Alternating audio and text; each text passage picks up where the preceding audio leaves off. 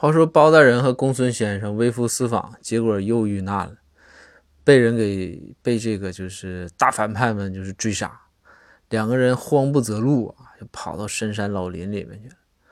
然后这这已经饿了好几天了，那你说也没啥可吃的，怎么办呢？俩人想想就说，公孙就说说大人咱这样说，这个啊树林里边咱吃草吧，这只能草能吃，对不对？那你别的树皮也太硬。找点嫩一点的草吃一吃，包大人说也行，说是有点丢人，说咱出去之后可别跟人跟人说，说是咱俩惨到这种程度啊。这个公孙说那肯定的，大人。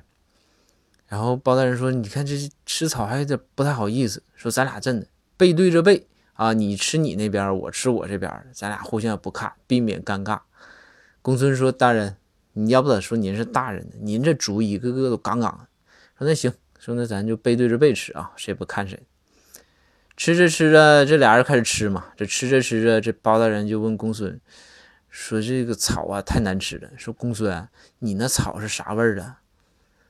然后那个公孙说：“草莓味儿啊。”然后那个包大人说：“啊！”包大人转过来了，然后走到公孙前面前，揪起公孙面前的草，咣咣往嘴里就开始吃，吃了几口就吐了，然后一拳就削在公孙的脸上。然后公孙当时老委屈了，说：“大人，咱俩现在同患难呐，你打我干啥呀？”